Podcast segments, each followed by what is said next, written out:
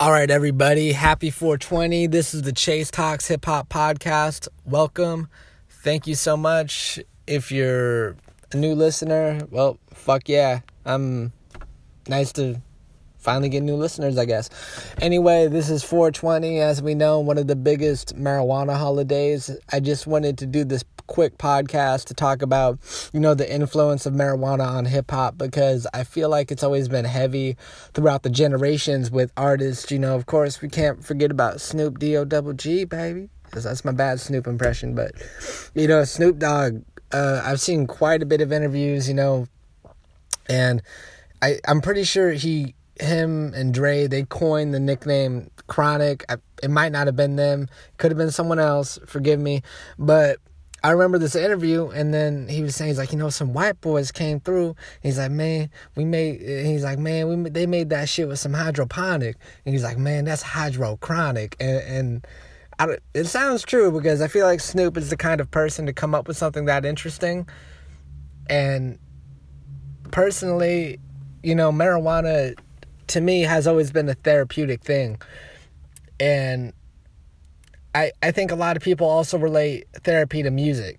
You know, and that's why a lot of people smoke when they listen to music, while they listen to music, because it enhances the experience. So I think it's only natural, you know, if you're in the studio and you're trying to work on something to smoke, to tap into that creative flow, you know, and, and I think that the lifestyle of it and the culture of it is just ever expanding. You know, we got artists now like Wiz Khalifa, Berner, you know, we can't forget about the OGs like Redman, Meth.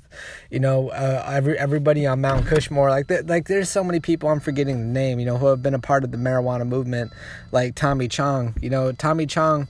I, I read uh, his uh, biographical book about him and Cheech Marin a while back, and there was something very cool, you know, in it where he was talking about you know just just the innovation of the culture uh, from being stigmatized you know all this negativity to you know the art the culture accepting marijuana and actually it being a driver for the culture. Now if that isn't beautiful i don't know what is but referring to hip hop you know hip hop has always been counterculture. And what's counterculture so was marijuana. You know, especially at the time, you know, people were saying marijuana makes you lazy, it makes you this. You're to sit on your ass all day, you're not to get anything done. And then here comes these rappers, you know, specifically Snoop, Dre, glorifying it. You know, Dre's album was literally called The Fucking Chronic. So, I mean, sipping my coffee real quick. You know, so Dre, Dre's album, The Chronic, was really great because it was it was the album you want to smoke to. You know, you want to smoke, put on the chronic, kick back. That's the that's the name of the game. Understandably, I mean, we all love that kind of shit, and you know, I feel like that album it spawned so much, so much marijuana music. You know what I mean? I think it influenced a lot of artists, and I would be lying if I'd be lying if I said that, you know, we wouldn't have a Wiz Khalifa without a Dre and a Snoop, you know, so to speak. I'm not saying that Wiz Khalifa would never have become as acclaimed as he is now. I think Wiz is a great artist. I love Wiz. I'm just saying, you know, a lot of artists have broken down doors, you know, like they've broken down some doors.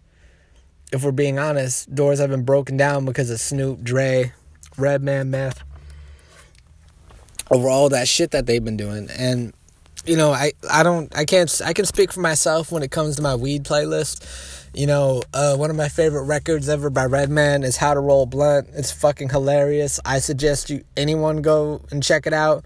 You know, he has the records with Method Man, How High, and you know how and Method Man has his own records about the herb Snoop. It's not even he has didn't he he made an album called did he make an album called Bush or something? I don't know. It could be referring to a hairy pussy, but I think it's marijuana. You know, marijuana is something that a lot of people have a fear of talking about it. But as an Oregonian living in a state where it's completely completely legalized, it, it's really cool to see a lot of the guards come down. But then you have areas, a lot of areas in the Midwest, you know, where or even the South where there's this heavy, heavy stigma t- stigma that you know, you're lazy, you're this, you're that, you're a, you know, you're a fucking loser if you're if you're smoking marijuana. But in reality, you know, I, I feel like it is an enhancer of things. It's an, an, it is an enhancer. You know, if it didn't do shit to you, why are these rappers smoking it in the studio? It doesn't just make you the stupid. No, like there's something to it. it. You tap into a creative formula with it. I can say this from personal experience. You know, I mean, I, I definitely advocate marijuana for therapeutic use physically, mentally. There have been a lot of amazing studies on it. You know, especially, you know, for athletes and uh, football players. I believe that there was a study where it, it um, helped reduce traumatic brain injury. I can't remember the, the study exactly, but th- the fact that there can be such a wide benefit for things like CTE uh, to simple body aches. You know, I do jujitsu, my body can be in pain. I'll smoke some marijuana, I'll stretch, I'll feel so much better.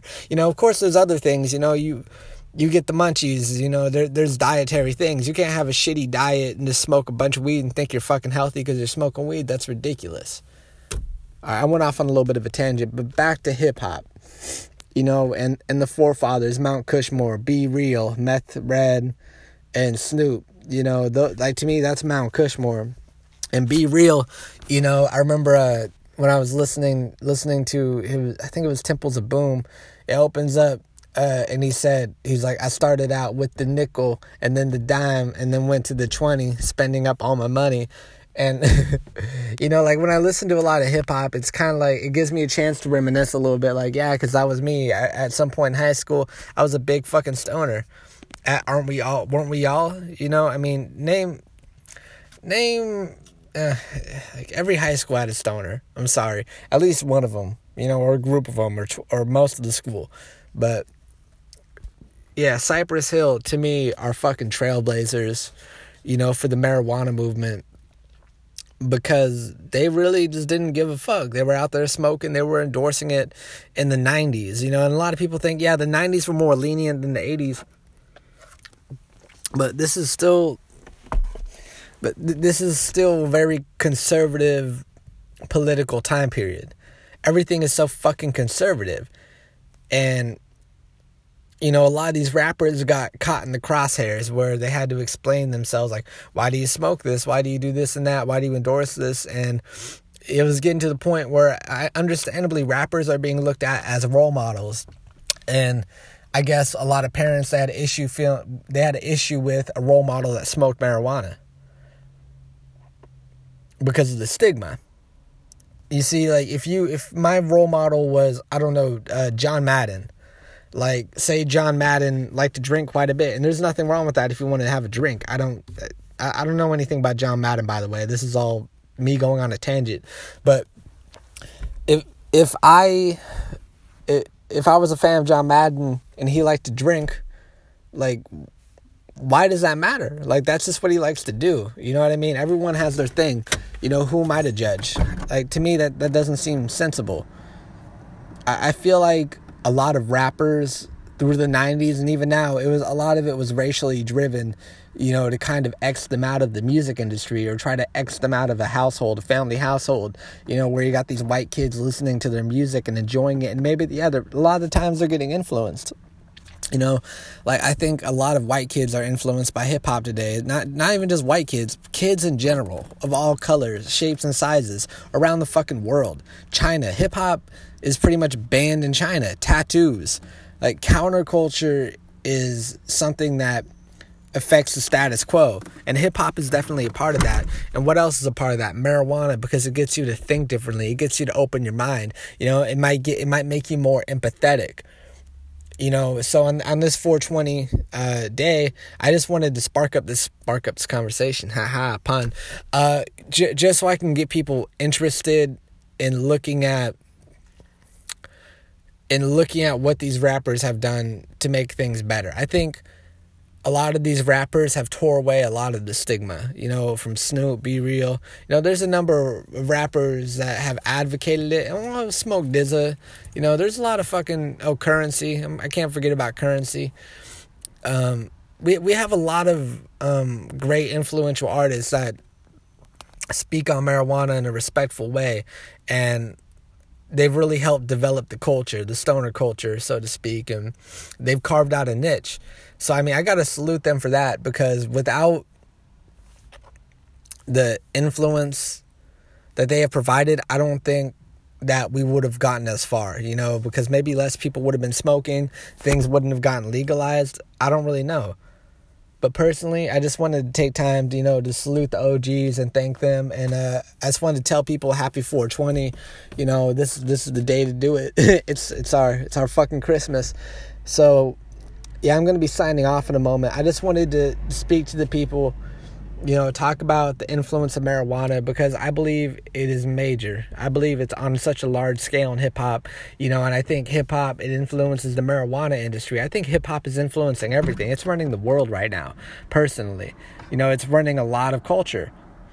And then you have um artistry that that comes out the woodworks. We have these this amazing artistry that comes out the woodworks um, from the use of marijuana. You know, would we even have a Chronic by Dr. Dre without it? Would we have Doggystyle? How many classic albums would we not have without the use of marijuana? Think about that shit.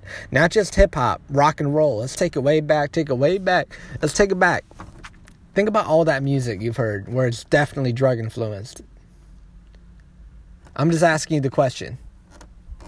Anyway, I want to know about your playlist. What is your playlist? What are you smoking to? Is it Cypress Hill, Snoop, Wiz, Berner? What? Who is it? Curren$y? I want to know. Please drop a comment. Um, subscribe. Show some love. Thank you. I'll shout you out on the podcast. Whatever. I'll even have you on the podcast. I'm trying to build this thing. You know, it's a brick by brick situation, but I'm doing it. Anyway, Chase T Hemphill about to sign off on you motherfuckers. I love you all. Thank you for everything.